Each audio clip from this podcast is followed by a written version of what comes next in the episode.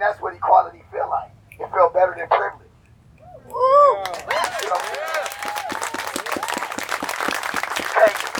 there's no way you can feel good about privilege. How? And privilege run the world. Okay? And at the bottom of privilege is black people. And that's just the truth. And every other race of people has a privilege above us. They arrested 4 officers. Great. We're trying to change the system. Yeah. Like, you know what I mean? Black Lives Matter! Black Lives Matter! Black Lives Matter! Bridge the city, whoa, bridge the city, yeah. Bridge the city, yeah. Gotta bridge the city, city. Bridge the city, whoa, bridge the city, yeah. Bridge the city, yeah. Gotta bridge the city. Welcome to Bridge the City, a podcast recorded in Milwaukee, Wisconsin. Our mission is to bridge together people, resources, and ideas that inspire Milwaukee to action, and my name is Sam Woods. I'm Casey O'Hollick, and today we're diving into a topic that has captured the country's attention yet again, police violence and the movement for Black lives. In this episode, we talk to organizers on the ground and those articulating demands to be met by leadership.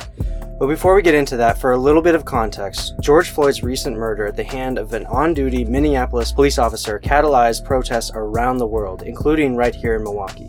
But the Black community in Milwaukee, like other cities in the United States, has endured a long history of police violence. More recently, Milwaukee's history of police-community relations has been fraught with racial tension, police brutality lawsuits, and a federal Department of Justice investigation that had concluded that the department has exhibited patterns of racial discrimination. To provide some context to the current protests of police in Milwaukee, here is a summary of the more well-known incidents of police misconduct and brutality in our city in just the last 15 years. And just a warning, these next few minutes will include graphic descriptions of police violence committed right here in Milwaukee. We include these descriptions in order not to turn away from the violent reality of this topic. Now that being said, these murders and the descriptions of these murders are gruesome, and we're learning every day that taking care of our mental health has to be a top priority. Please consider this to be a trigger warning, and if you are not in the space to hear descriptions of police violence, go ahead and fast forward to 4 minutes and 59 seconds. But if your experiences with law enforcement have been neutral to positive throughout your life, we invite you to take just a couple moments to lean into the discomfort. In 2006, at least 10 on- and off-duty police officers severely beat Frank Jude Jr. after accusing him of stealing an officer's wallet at a housewarming party. The beating involved stripping Jude naked in the street, shoving a pen into Jude's ear canals, and putting a gun to his head, threatening to kill. The officers did this while yelling racial slurs at Jude. After being acquitted in a state trial, 7 of the officers were eventually found or pled guilty in a federal trial. The wallet was never found. In 2014, Dontre Hamilton was shot 14 times and killed by on-duty officer Christopher Manny after Manny confronted Hamilton in Red Arrow Park. Dontre was unarmed and breaking no laws. Manny was fired, but never charged with the murder. Manny claimed disability related to the shooting and currently receives around $70,000 a year in disability retirement. In 2016, Seville Smith was shot and killed by Milwaukee police, despite the district attorney who was prosecuting the officer arguing in court that Smith was no longer a threat to the officer who shot Smith point blank following the officer's initial shot that hit Smith in the leg, immobilizing him.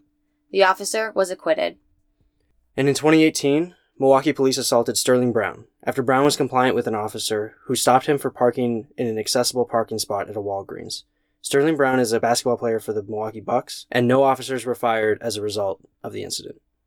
And less than 2 months ago, in April 2020, Joel Acevedo was killed by an off-duty officer, Michael Mattioli, during an altercation at the officer's home. Mattioli has been charged with reckless homicide and is free after posting a $50,000 bail with a pending court date on June 24th.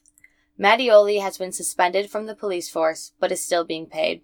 In addition to these numerous incidents, a 2016 Department of Justice report on the Milwaukee Police Department concluded that, among other things, the internal affairs investigators and supervisors who evaluate officers' use of force receive no formal training, and the department has been ineffective in building trust with the community. All this is to say that this topic is hardly new to Milwaukee, even if it has seemingly taken on new life here. To give just a brief understanding of what's going on right now, we talked to on-the-ground organizers Darius Smith and Destiny Monet, as well as Marquesa Tucker of the African American Roundtable. We introduced this episode with a soundbite from Frank Nitty. Over the last 10 days, Black Lives Matter protesters have walked every day in support of justice for George Floyd, Breonna Taylor, and Black life. We catch up with Frank's team later in the episode, but we wanted to start with sharing a story we heard this Saturday. Our guest, Darius Smith, leveraged his community to bring about 4,000 protesters up the east side through Shorewood, Whitefish Bay, and back down Lake Drive in solidarity with Black life. Here's Darius.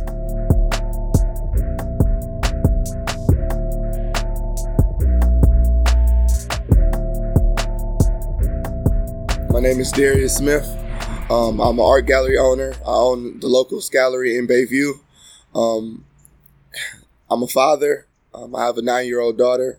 Had a child when I was fairly young. It was the best experience for me, honestly. It taught me compassion. It taught me how to be softer. It taught me how to love outside of just loving someone. You know, it's different having a child. With the movement, I just want everybody to honestly love each other. And I want everybody to understand we all here for each other. When I was a kid, I used to walk all the way from like 35th and Silver Spring all the way over here just to play basketball. So the reason why I wanted to walk the Whitefish Bay was when I was younger, I had a cop stop me and ask me, "What are you doing over here?" I know it's messed up. And then another night, I used to work at Pet Supplies Plus when I was a kid. And I got stopped by a police officer. They pulled their guns out on me just when I was going to work. So I want everybody, please, as hard as this is for me it feels like redemption. I'm over here to walk with 1,000 and some odd people in a place that, you know, in a sense held me back, that stopped me from doing something just because I was walking. So it actually means something to me, so that's why I'm trying to stop everybody, that we gotta be on the same page. That was a very vulnerable moment for you. Yeah, I cried a couple times. You did. And can you talk about why you felt so safe and comfortable telling that story and what that means for the movement? That's the same way I took to work every single day, went through that community almost every single day, but I always had some form of problems in the sense of why are you doing here or what are you doing here from that community. So for me, it felt like if I can bring over 4,000 people inside this community and disrupt their whatever they want to call community village. Let me say, because Whitefish Bay Village, their village, quote unquote, I think that is 88% white. And I don't know what the other percent of that community is. But if I can bring all of those people within those community a place that, you know, stop me for what am I doing here? I want them to ask everybody that was in that march, what are you doing here? But it worked out perfectly because we didn't see any police officers throughout our whole march. So it worked out perfect. Yeah. I want to talk a little bit about what your community looks like. Mm-hmm. One new chant that I heard yesterday was repeating Black boys, Black girls, Black trans, Black queers. Mm-hmm. And it's June, it's Pride Month. To hear that inclusion in your chants and to hear everyone repeating that, that made me feel so good. Mm-hmm. Was that was that purposeful, or what was your thought about that? That was 100% purposeful. And honestly, I can't say it had anything to do with Pride Month, because for me, Pride Month is every month. I got a lot of homeboys that are gay. I got a lot of homegirls that are gay. It's just people that's so constantly around me. So it's not anything that was, you know, just for them, because everything that I do personally is just for them. And I really want to just bring attention, because when we say Black Lives Matter, I'm definitely talking about all Black lives, not just cis heterosexual, you know, Black lives. I'm talking about Black lives in a whole, everybody that don't have a voice, the trans community, the queer community, the little Black boys, the little Black girls, everybody that just want to be, I'm speaking to them. And I wanted to make it clear, that's who I'm speaking to. I don't want anybody to feel like they're left out. Black lives! Yeah! Black queer lives! Yeah! Black trans lives! Yeah! Black kids lives! Yeah! No peace! No peace! No peace! No peace! No peace! Police! Police! Police! Police! Destiny Monet, 3rd and 4th grade support teacher and Black Lives Matter activist, let us interview her en route during Friday's protest. Destiny is an essential part of Khalil Coleman and Frank Nitty's boots-on-the-ground leadership team. They've been walking for 10 days straight, and as we record this introduction, 9:45 p.m. on a Sunday night, they're turning north on Oakland, heading for Shorewood.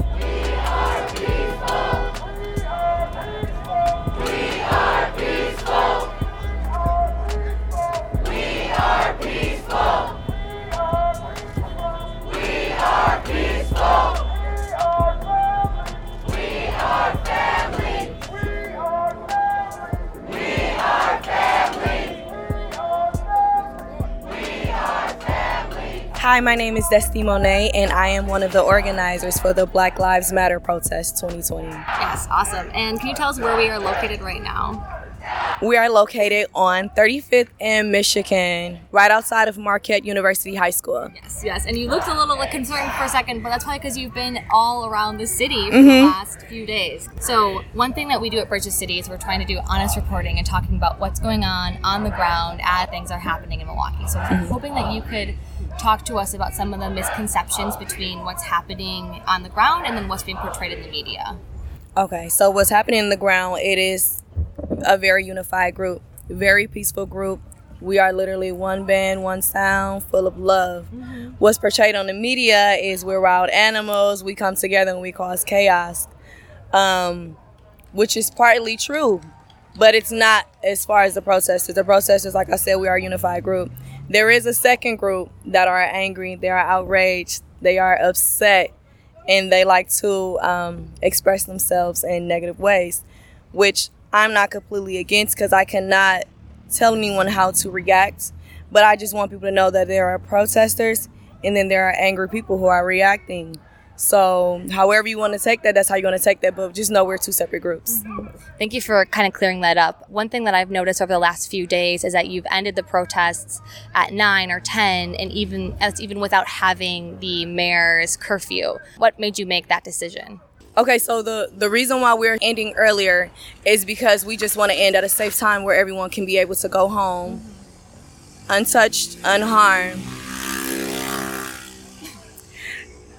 Which is very important to us because we are one group and we are all together to protect each other. But when we are such a big group, for some reason we look intimidating, even though we are very peaceful. Mm-hmm. So just to have everyone safe and feeling comfortable, we want to end a little earlier. Mm-hmm. So the tear gas, we want to see it coming. The spikes on the ground, we want to see them on the ground. Mm-hmm. The mace, we want to see it coming. The bicycles, we want to see it coming. So if we can see it, that's fine, but once it starts getting dark, that's when the chaos comes. The attitude of the police, it gets a little heightened. They're more aggressive, so we just want to head out before it even gets that far. Okay. Sense. This country is built on the backs of Black women. Black women are the most educated demographic of people in America today, and we don't always recognize them in the ways that we should. So I was first introduced to you guys by Khalil and Frank on Wednesday, June 3rd, and they said that these two women called them up the night before and they said, we're going to organize you guys. So my question for you is, what made you or what inspired you to come out and join this movement and be the most incredible organizer that you are and lend your expertise today and throughout this whole week? Okay, so first off, I want to thank you for your recognition. So when it comes to police brutality, when it comes to just Black Lives Matter, you get on social media and you see everyone complaining. You see everyone has an opinion and you're like, okay, do something about it. And the first question is, what do I do? Mm-hmm. So in order to know what to do, you have to get out there. You have to experience it for yourself. Mm-hmm. I went out there. I experienced it for myself. I like what I saw, but I feel like we can tighten up a little more. Mm-hmm. So it's like when you see something, fix it. And I had that conversation and she came through with an entire document, from top to bottom. Yes. This is what we're going to do. This is what we're not going to do. And that morning we definitely called Khalil, what's up? What's your schedule? We're free right now. We're on our way. Mm-hmm. And we were at his door, Khalil, let us in. We're coming. So that's exactly what it was. We saw something we didn't like and we wanted to fix it. With the problems that's going on, it's you're either going to sit and watch. You're going to fix it or you're going to complain about it. If you're complaining about it and not doing it, you're a part of the problem. And that's we just got to fix it. Yeah. We got to come together and fix it. That's great. So Von Mays was on Instagram Live or Facebook Live, and he was talking about when the protest was going to be tomorrow. And he goes, I don't know what's going on tomorrow. This shit is like, where's Waldo? And the marches in Milwaukee have been incredibly organic, and there's this momentum that you're helping shape. Where do you see this going in the next few days? Like, how many days are we going to march? That's so funny that you said that. It has been like that, and every day we are growing. And the fact that people is wanting to know where it is pretty much letting us know that more people are hearing about it and they want to be a part of it. And the fact that it's a different location, it kind of brings more excitement because it's like, oh, now they're in my neighborhood. Oh, they're in my neighborhood. I'm going to join in. Mm-hmm. And then, like, to keep the momentum moving forward, it's really just the people. It's really just the people. Like, they are coming in with the right intentions. They are coming in with the right spirits, the right hearts. So if it wasn't for them, it wouldn't even be so organic. Like, people, they know what they want to do. They know what we're trying to do, and they just want to be a part of it. And I love it. So everyone is genuine. Mm-hmm. So it just works. I don't know. I don't even know what's the secret ingredient, but it's working. I love it. So my last question is, in conversations about the Black Lives Movement historically in Milwaukee, we reference a lot Alderman Val Phillips and Father Grappi as people who inspired the Black Lives Movement and the Civil Rights Movement in the past. If you could speak to them today, what would you want to talk about? What would you want to say to them? I would pretty much just ask them for guidance. Mm-hmm. From then to now. First, I would ask them, like, how are we doing? Pretty much for advice. How do we tighten up? How do we make it better? Like, yes, this is progression, mm-hmm. but how do we actually change? Because with Black Lives Matter, initially yelling, screaming Black Lives Matter, I really felt like I was trying to convince the world that Black Lives Matter. Now I'm starting to feel like people are agreeing that Black Lives Matter. Mm-hmm. So now that we're there, what's next? Like, just, you know, tell us where to go from here. Like, I know it's working. I know we're moving.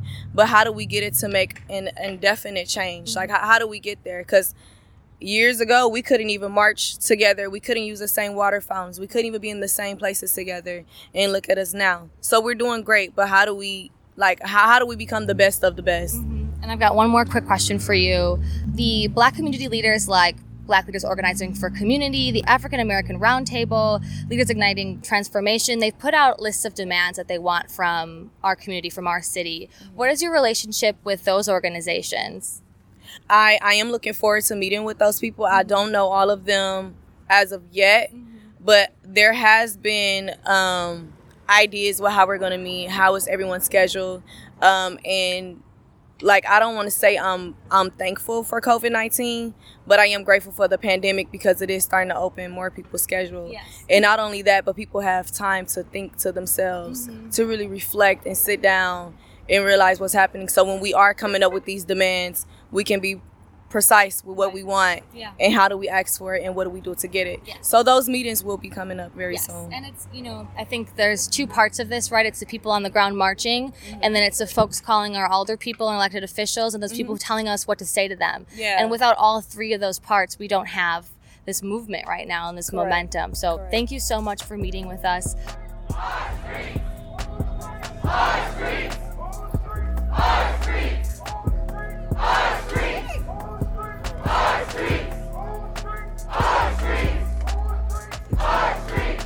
This work takes organizers on the ground, as well as people like Marquesa Tucker, who is both walking with organizers like Darius and Destiny, while also submitting formal demands on city leadership as the director of the African American Roundtable. The African American Roundtable is one of a few organizations in Milwaukee who have published demands in the last week to be met by city leadership. We caught up with Marquesa to understand what the Roundtable is demanding and why these demands need to be met.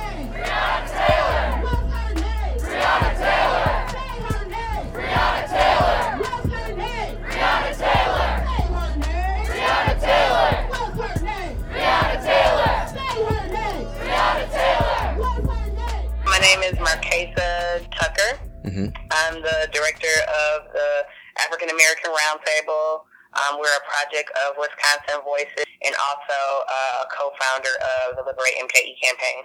Very cool. We're going to get into the Liberate MKE campaign in a bit, but my first question is just how are you? I just kind of want to check in after the last week. I imagine it's been, I don't know if it's been more busy than usual for you. I know you're a pretty busy person, just in general, but how are you doing right now? And how are the people you're around? Yeah, thanks so much for asking that.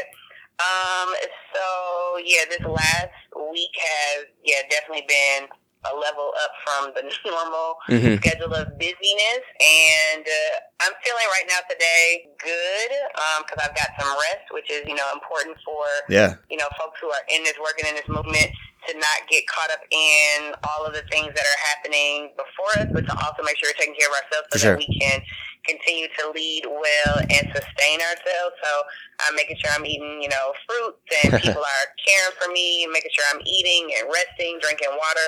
So those are the things that have been helping me, but also just practicing moments of joy and prayer and solitude, and just like being able to take time to get away from everything. Yeah. So I have been doing that for a while, but during, the pandemic and while we've been staying at home and working, that level of discipline around working at home and doing this work has also been really interesting, but I found my balance.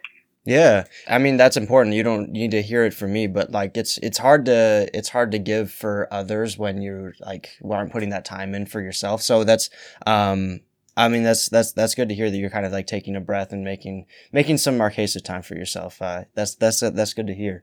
So getting more into like today's topic, you're in the streets, but you're also like working behind the scenes to specify demands for elected officials to take action on.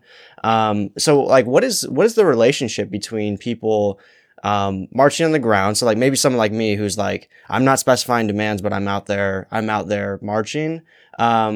And people like yourself who may be marching as well, but are working kind of behind the scenes to specify demands. What is that relationship like? Or is it kind of like not that coordinated and everyone's just like doing their own thing? So, there's so many different parts of the movement, and the movement is everything that everybody is seeing right now, which is folks taking action, taking the streets, people not necessarily being coordinated and, creating a march because they want to do something and they maybe haven't plugged into the bigger piece and they're like, well, I want to do something. Yeah. Everybody, I believe, though, has this idea around, we need to end police brutality and we also need to figure out how we're going to live in a safer society that may not include police. So everybody might not be in a complete abolitionist stance, but people are definitely seeing that the way that police have shown up in our communities and what they're doing is not helpful for people that look like me. So I appreciate, and I tell people I'm excited to see the energy and people out marching because it's helping to keep the message at the forefront while people like me are able to not necessarily be out in the streets every day, but I'm able to go back while those people are taking that energy, I'm taking my energy to work on strategy, vision, long-term, and actually supporting some other things around organizing outside of the mobilization that people are seeing out in the streets. So I think it goes together because some of the people who have put demands together, actually physically put demands together, had meetings with elected officials, have been talking to them behind the scenes. Some of those people like myself are out on the front lines doing both. Yeah. You mentioned like strategy, vision, long-term demands. The African American Civic Engagement Roundtable put out a list of eight demands for a new beginning recently. And it starts, the first one, it starts with defunding the Milwaukee Police Department by $75 million, which would be about a 25% reduction in their budget. And this might be a pretty basic question, but I want to ask it anyway. Why is this reduction necessary? Absolutely, because over time, before me, before my parents, we've been seeing a divestment from our communities for years. So it's only right in a city where the police department that takes up almost 50% of the entire city budget would put money back into the community that it's been divesting from for years. Yeah. You can't have a city and a people to live and thrive that don't have access to affordable quality housing, who don't have access to, health insurance, who don't have access to, programs that want to intervene prior to there being any violence, the Violence Interrupters program. People want to make sure that young people have opportunities to get, have employment. So these are things that have been necessary for people to live. People need access to fresh food. People need jobs. And if you have a budget where one department that is causing harm, violence, and, all these measures, and then departments like the health department getting like 2 or 3% of the budget, mm-hmm. It's unjust and it's out of order and it needs to change. Yeah, and one of those, you touched on this, but the list of demands includes demands like safeguards for Black communities during COVID-19, a moratorium on like evictions, foreclosures, like you mentioned, ensuring affordable quality housing for everyone, and declaring racism a public health crisis. And I think like those, in conversations I'm having with people who are kind of, I guess, for lack of a better term, like new to this, those kind of new to the movement for Black Lives and may see it as a movement against police violence and police brutality only. But why are these demands for like healthcare and fair housing just as important to the movement as defunding the police? Absolutely. I mean, this was important prior to, COVID, but in this moment of COVID, how can we ask people, when we were asking people to stay at home, and I know you just got done talking to Metcalf Park Community Bridges mm-hmm. and Iuda Mutual as well, we can't ask people who don't have access to transportation when you're shutting transportation down, who don't have grocery stores in their neighborhoods. You can't tell them to stay at home and they don't have food. Yeah. You can't tell them to stay at home when their jobs are being shut down. You can't tell them to stay at home if you want them to stay at home to keep the spread of the virus going. So we can't not think about the basic needs of our people throughout a movement. You've got to mm-hmm. be able to care for your people. You can't ask these people to show up and take the streets. You can't ask these people to come to public hearings if you don't care about their basic needs. Right. I wouldn't listen to anybody who isn't wanting to help and support me to get those things that I need from a system that is constantly taking from me. Yeah. If you want me to help with something, then what can you help me with in order for me to sustain myself to even be present with you? One of the demands mentioned justice for Joel Acevedo.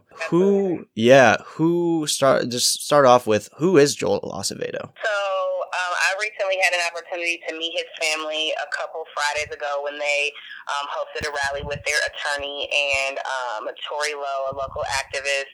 And Joel, the way that they described him was loving. Joel was someone who was committed to supporting the community around him. He had a heart for folks who were in need. He did his own, gathering of items to share with homeless individuals. He was a son. He was an uncle. He was a brother, and he was loved deeply by his family, from what I was hearing. He went to what we're hearing as, and of course, this is only what you hear in the criminal complaint, which is the officer side of the story. The parents really didn't get into the details around what happened, but he was with an officer, an off-duty officer, and others at they said it was a party during the stay-at-home. And this is here in Milwaukee. Right? Yes, here in Milwaukee. Yeah. Absolutely. Thank you for asking. Yeah. Here in Milwaukee. And the next morning, the officer said that he caught Joel going through his pockets and possibly stealing things. And Joel said, you know what? It's time to go home, and he was not allowed to go home. And based on what the parents are hearing from 911 calls, that when he was being, when the officer was like on top of him, just hearing him saying, I just want to let me go home. Mm-hmm. And that was one of the chants that we did out in the streets when we were there, because those are the last words that they heard their son, their brother, their uncle, their nephew saying as he was, pretty much losing his breath. And so, the parents, of course, are saying that, Joel is not someone who steals. He had his own money.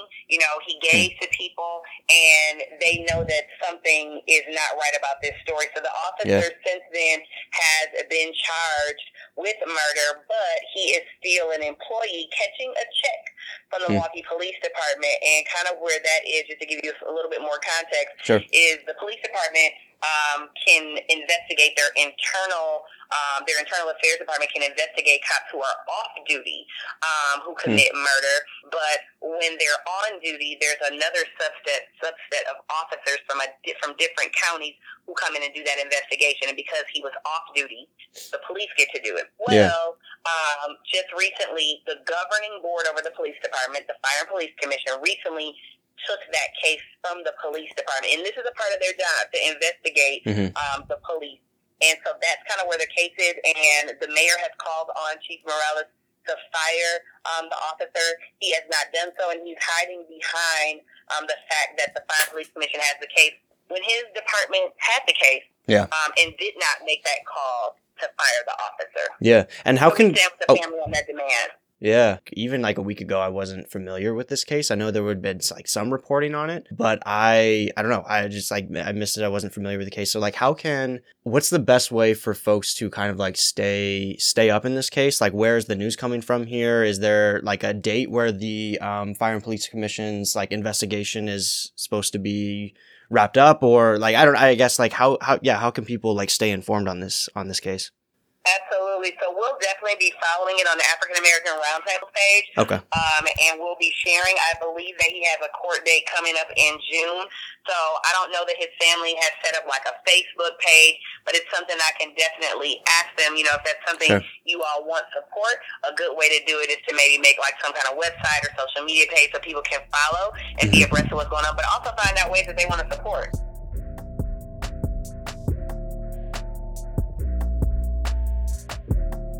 Because this is Bridge the City, we asked our guests for action steps we can all take to get involved in this issue.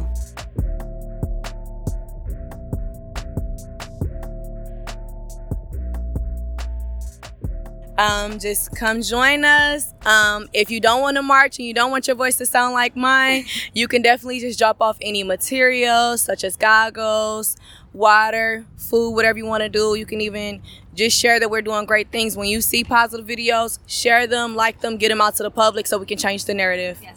People are welcome to follow our Facebook page and, you know, just see the different initiatives that we are supporting and we work around. But people can always also email us at liberatemke @gmail.com. Okay. And we have a lead organizer, Devin Anderson, who follows up with folks who reach out and say, hey, I want to get engaged, I want to get involved, and we look for ways to plug them in.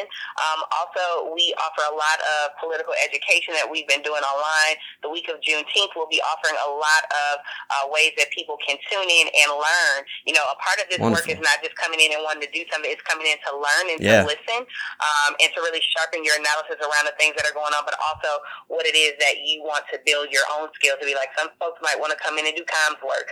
Some folks might want to come in and do phone bank. Some people want to just take the streets. So just figuring out what they need to learn in order to take positions to really support the work that's already happening on the ground. And folks are welcome to read our work that we've done and to sign up to be on our email list at the liberatemke.com website as well. We are updating our events there where people can follow us there, and also just see some of the work that we've been able to accomplish through the city budget and organize people last year.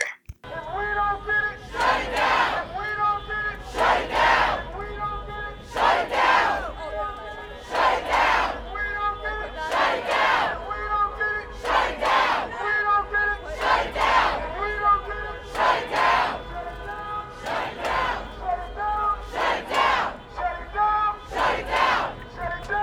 Shut it down.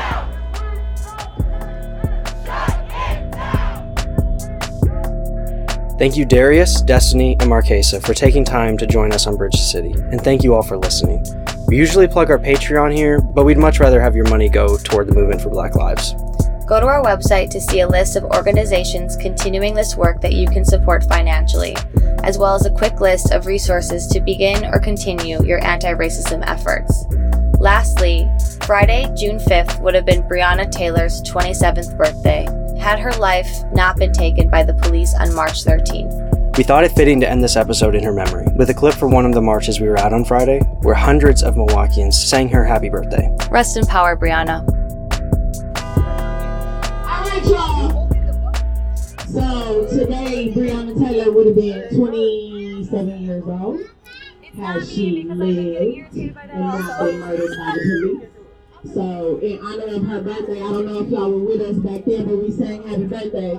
But we had a request to do it again. And we not singing no regular, schmegular, degular happy birthday. We singing a black people's happy birthday. All right. Y'all ready? I'll count y'all in. 1, 2, 3. Happy birthday to you. Happy birthday to you.